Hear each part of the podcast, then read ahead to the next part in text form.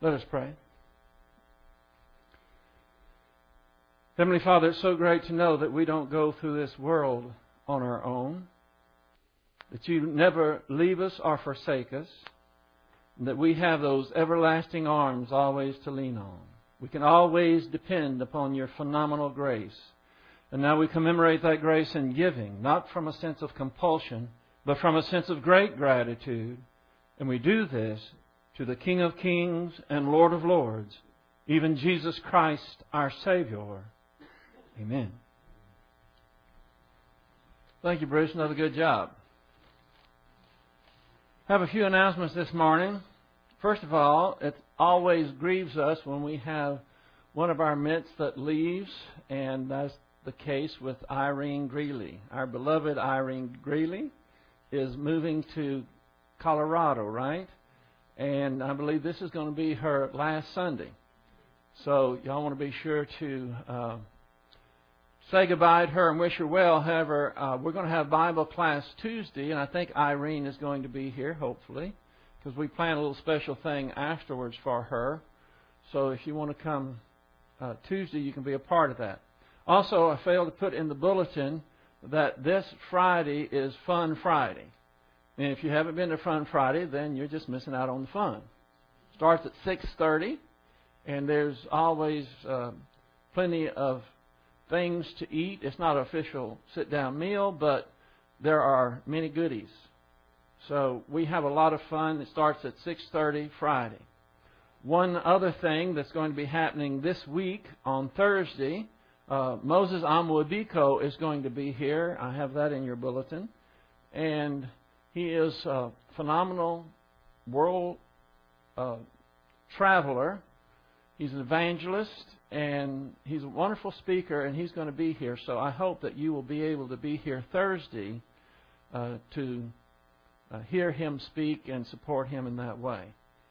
Okay, I think that's uh, most of it.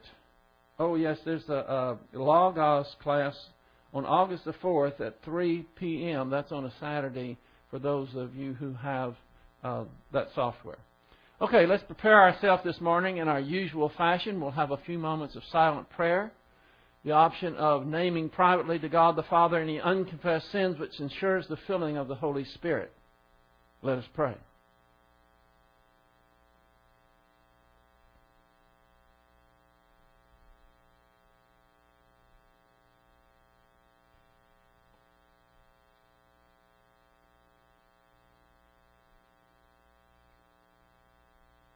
Heavenly Father, we're so thankful that you are in charge, that you are in control of all things, that you love us, you give us that grace that is always sufficient. We thank you for providing us with this time, this place, everything that we need in order to grow in grace and knowledge and to be good servants for the Most High. So we pray that you will help us to focus this morning, for we pray it in Christ's name. Amen. We're continuing this morning with our review on Joshua. That would be Joshua chapter 9. But don't turn to Joshua chapter 9. Not yet. Turn to Romans chapter 15 and verse 4. Romans chapter 15 and verse 4.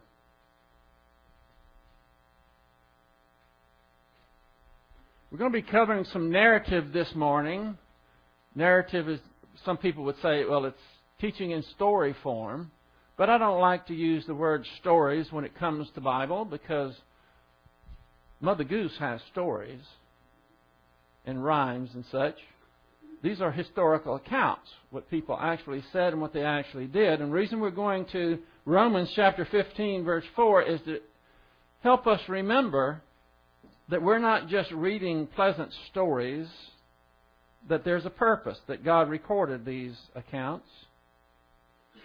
So Romans 15 verse 4 says, Now may the God who, uh, excuse me, verse 4, for whatever was written in earlier times was written for our instruction,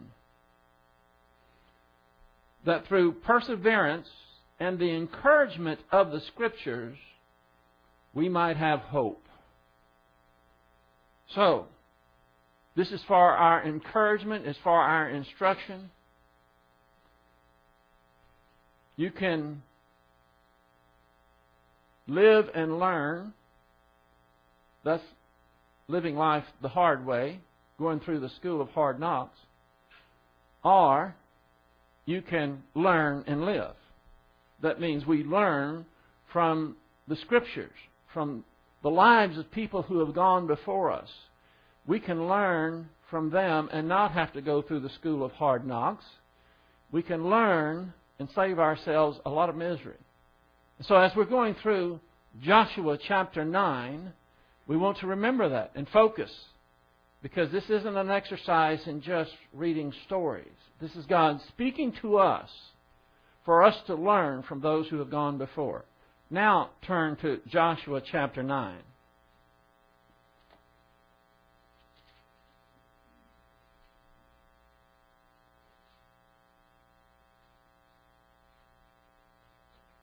We always begin the chapter with a little heading, a little pericope, and the heading for chapter 9 is Deception and Making Oaths. That's what this chapter is all about. Deception and making oaths.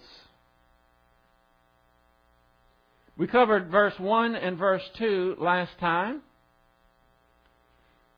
Verse 1 and verse 2, we, we have the Canaanites finally concentrating their forces. They were getting picked off one by one, the cities behind walls. They saw that that wasn't working, so they decided what we'll do is concentrate our forces so that we can clobber the Israelites. And one interesting fact about that is they are very much like the Arabs of our day. They are very they were very independent. Uh, there were factions within their group. Uh, they couldn't get along together with each other, but there was a common cause that united them, and that was their fear and their hatred of the Israelites. Same thing today with the Arabs. They can't get along together, but they do unite when it comes to their hatred and their um, desire to annihilate the Jews. So nothing changes under the sun, essentially, and this is what was going on back then. And then in verse 3, the subject change, changes completely. I think that the first two verses were there just to remind us that as Joshua was being faithful to the Lord, they had conquered two cities, Jericho and Ai, and you would think that you need to keep hitting them fast and furious, keep them on their heels, retreating. But that was not God's plan, and you'll remember that Joshua had all the people go about 25 miles away, which is quite a distance in that time, to Shechem. And there they were worshiping. And there was two mountains, and they got on each, uh, half on one mountain, half on the other, and they read the, law. and they spent quite a time, bit of time there worshiping. And I think the Holy Spirit was was uh, instrumental in reminding us in these first two verses of chapter 9 that while they were doing that, the enemy wasn't just sitting around waiting. They were plotting, they were scheming, they were decisive in their plans to annihilate the Jews. But that did not fluster Joshua, for they were being obedient to the Lord. And when you're being obedient to the Lord, He's going to take care of all the rest. Ironically, the forces that were were gathered to go against the Israelites weren't even used against the Israelites, at least not at first. They were going to go against the Gibeonites, and that will all come out in the wash as we continue. So in verse 3, there is a, a very uh, obvious change of subject matter. And now it, uh, the, the subject matter has to do with the Gibeonites. The Gibeonites were part of the all the people of Canaan. Uh, there was uh, the Hivites and the Perizzites and the Hittites. And there was all these different groups that made up the people called the people uh, uh, that inhabited the land of Canaan. And we're going to learn as we look what happened is that there's a parallel between the Gibeonites and with Rahab. Remember Rahab? Rahab had heard about the great God of the Israelites, the one that was in Egypt and had all these plagues, and the, the, the great Pharaoh had to submit to God's will and let his people go.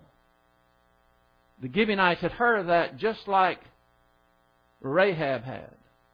And Rahab believed in the God of the Israelites, that that was the true God. And so she acted upon that. And we have the Gibeonites doing the same thing. They heard of all the conquests of the Israelites and the great God of Israel. And they knew that they were going to be on the list of cities that were going to be annihilated. And so, based on what they believed about the Israelite God, they came up with a scheme. Here's another parallel between the Gibeonites and Rahab. Both of them believed in the God of the Israelites, and both of them lied to save their lives. Some parallels right here. Now, the, the, the lie is a little bit different with the uh, Gibeonites. Uh, let's see, uh, verse uh, 3. Let's look at verse 3. When the inhabitants of Gibeon heard that Joshua had done what he had done to Jericho and Ai, they also acted craftily, sneaky, clandestinely, and set out envoys and took worn out sacks on their donkeys and wineskins worn out and torn and mended. Uh, it just goes on to say that they, they, they, they, they're going to make it appear like they came from a great distance to get there. I don't know how they got their information, but they did know this that all the lands and the, the people, the cities that were in inside the confines of the land of Canaan, God had commanded the, Israel, the Israelites to wipe them out. And Gibeon, city of Gibeon, was in that locale. So they thought, it's just going to be a matter of time that we're going to get annihilated if we don't do something about it. So they're going to concoct this story, this lie, that they were, uh, they're going to send envoys, they're going to send some uh, representatives to Joshua, and they're going to pretend that they came from a long distance, way outside the boundary of those that were dedicated to annihilation, and that they are going to go to Joshua and plead their case that they want to be part of Israel. Uh, they'll be servants of Israel because they recognize that if they if if if they don't, that the God of Israel uh, certainly uh, will it'll take their toll if they don't do that. They could be annihilated, even though they're outside that boundary, if they resist Israel. And so, what they're going to do by their presence and by saying that they are coming from outside that boundary, that they want to be in accord with Israel. And they're not against them. They're trying to save their lives. And by the way, this is all found in Deuteronomy chapter 20, verse 10 through 15 gives the details. I'm just setting up the scenario here.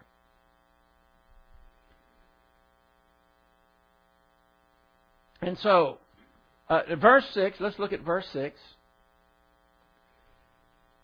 And when these envoys, and when they went to Joshua to the camp at Gilgal and said to him, to the men of Israel, We have come from a far country.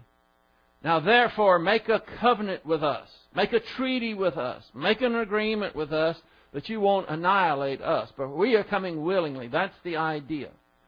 Uh, let me put a map up here for just a moment to show you how close Gibeon was to where uh, Gilgal was, which was where the Israelites were encamped.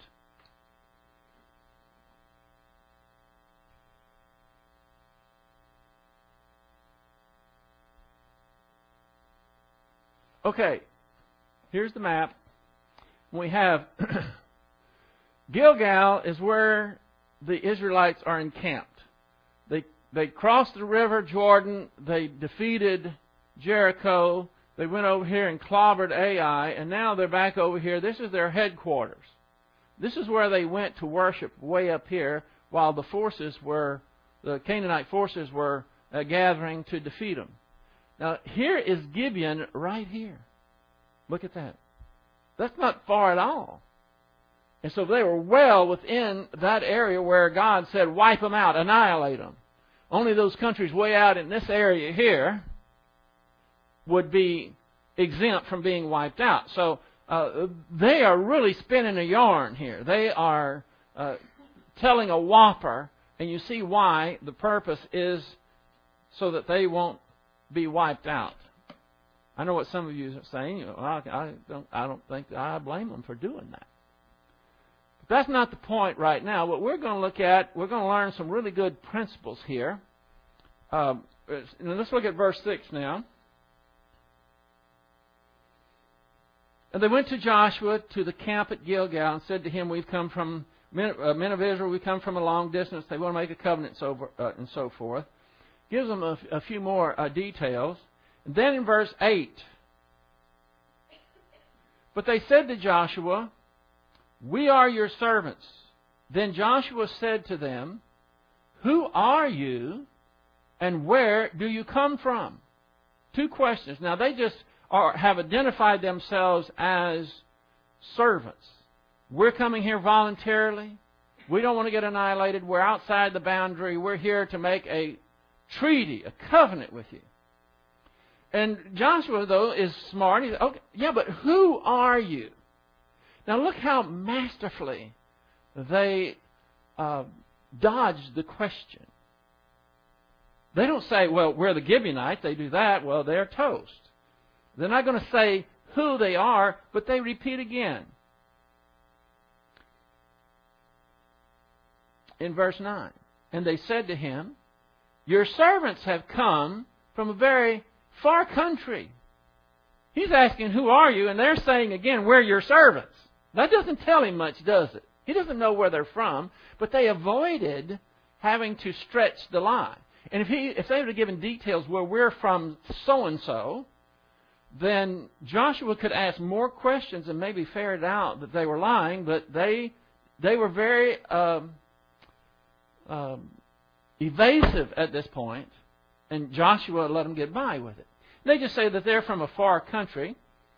Uh, and the fame of the Lord your God, uh, for we have heard the report of him and all that he did in Egypt. Verse 10 And all that he did to the two kings of the Amorites who were beyond the Jordan, uh, to Sihon, king of Heshbon, and to Og, king of Bashan, who was at Ashtaroth.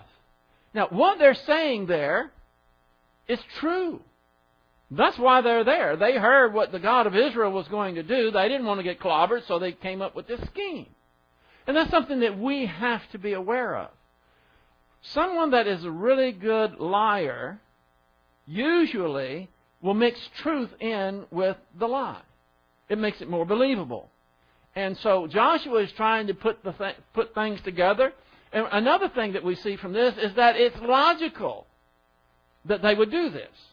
I mean, this is what you would expect someone to do who had heard about this. But there's something else that's very subtle here you might not notice. He's talking about Egypt, what God did at, at Egypt, and what he did on the uh, other side of the Jordan with the kings that the uh, Israelites had conquered there. Notice what he doesn't say. He doesn't say a word about Jericho or Ai.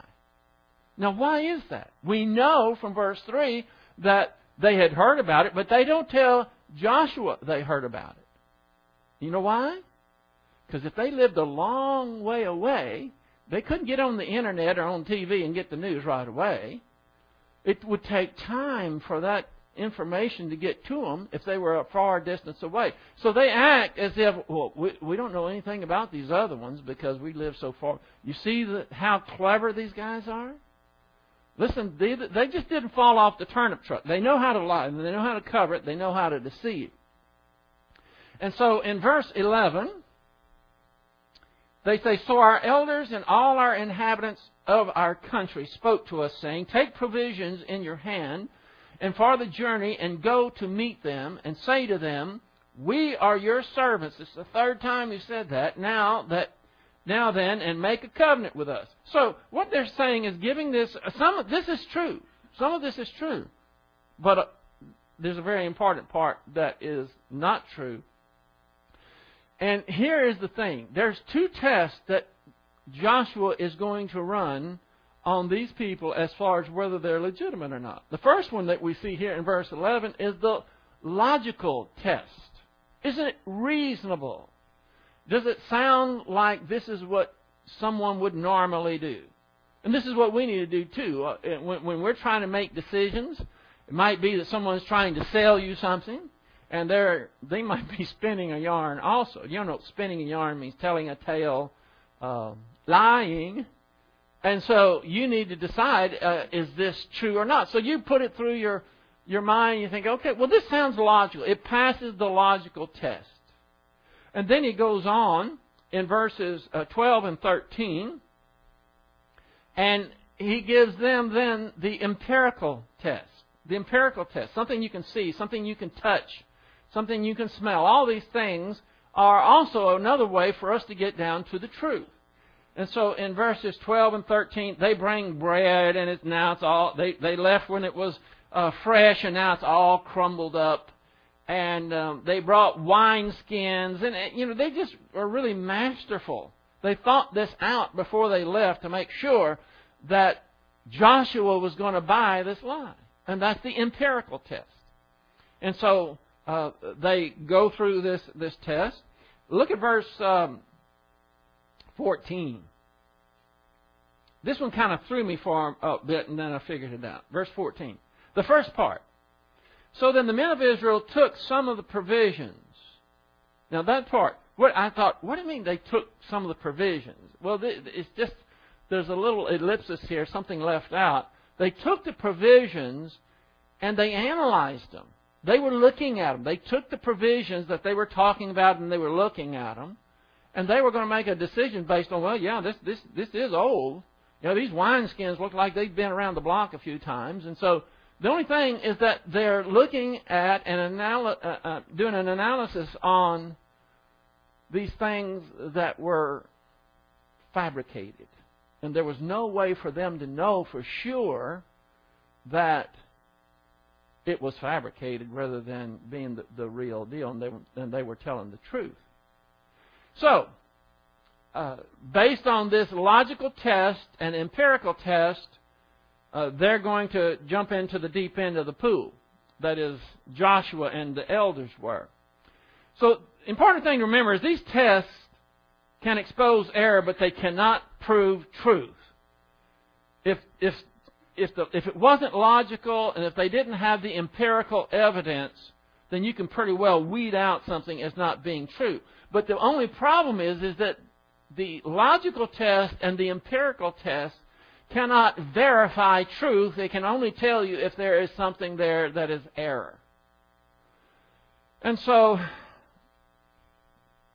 what they're going to do is something that uh, they shouldn't do, something that we're familiar with. I know all of us do the same thing. Verse 14, I want you to circle verse 14, the number 14 there. They took and they took some of the provision, and look at this last part, and did not ask for counsel from the Lord. Oh, big mistake. They're making the same mistake that they made when they went against Ai. Remember? They got kind of arrogant, they got a little sloppy, and they said, We don't need to take all the guys, let's just take some of the guys. This is look what we did to Jericho. This is gonna be a cakewalk. Yeah, well it turned out to be a, a rout. We already went over that, but what did they not do? They didn't consult God what to do about it. And here they are. You, you would think after that, see, this was right after Ai. The next thing you know, you have these guys coming into camp. They say they're from a foreign country. And rather than consult the Lord, okay, what should I do in this case? I'm not sure, I'm not absolutely certain that they are who they say they are. I better go to the Lord on this. No, they didn't do that. They, well, I can again. This we get into trouble every time we do this. When we have this attitude, I got this covered. I don't need the Lord in this. Some people even have the misguided notion that I don't want to bother the Lord with these things. That is just as contrary to what the Bible says we should be as it possibly can. We are to pray all the time. We need to be uh, that that connection with God needs to be going on all the time. It is impo- listen to this. It's impossible for you to bother God with your problems. Huh. How about that, huh? Can you say that about anybody else?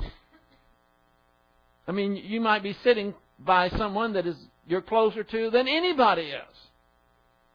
But you can can you say that that when you take a problem to that person or whoever you're the closest to, that they won't consider it a bother from time to time? Of course, because we're human. Let me tell you, I'm, I'll be the, the guinea pig here. I can tell you.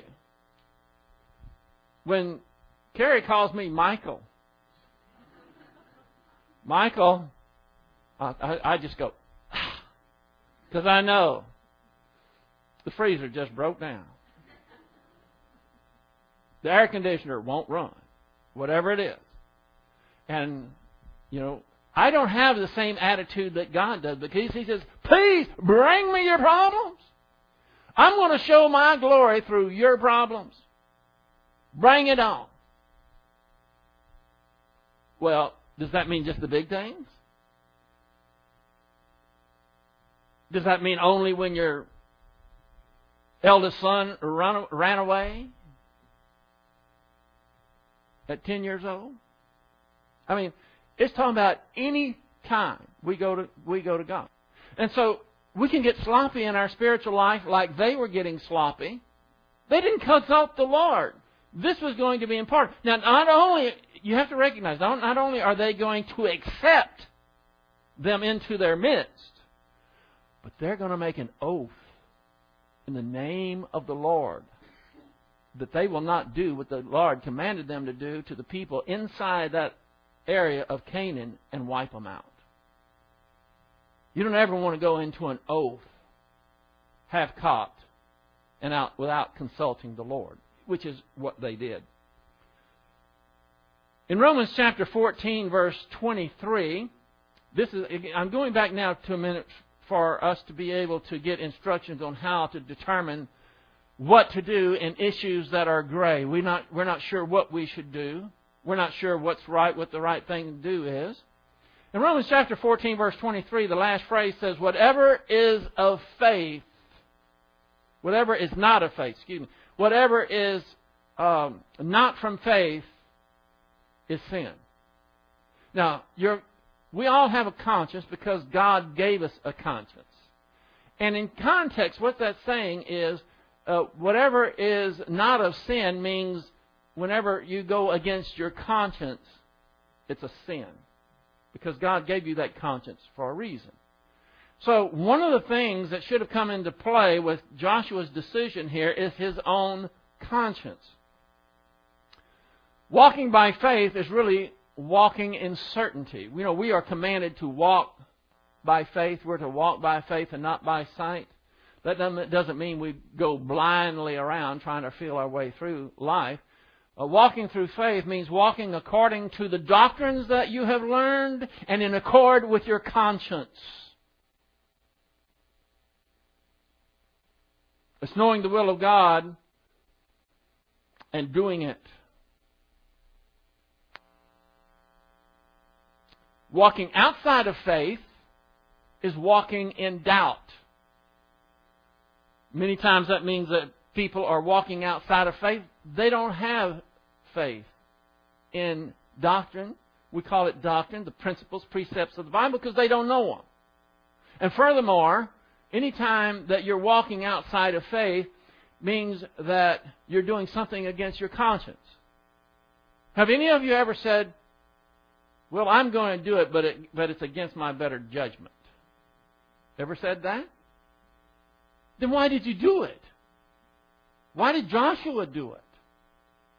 Because feelings get involved, sloppiness with regards to our spiritual life, and it winds up always with havoc. So we have a big problem in verse 14. They didn't consult the Lord, which they could have, but they didn't. Now, verse 15. And Joshua made peace with them and made a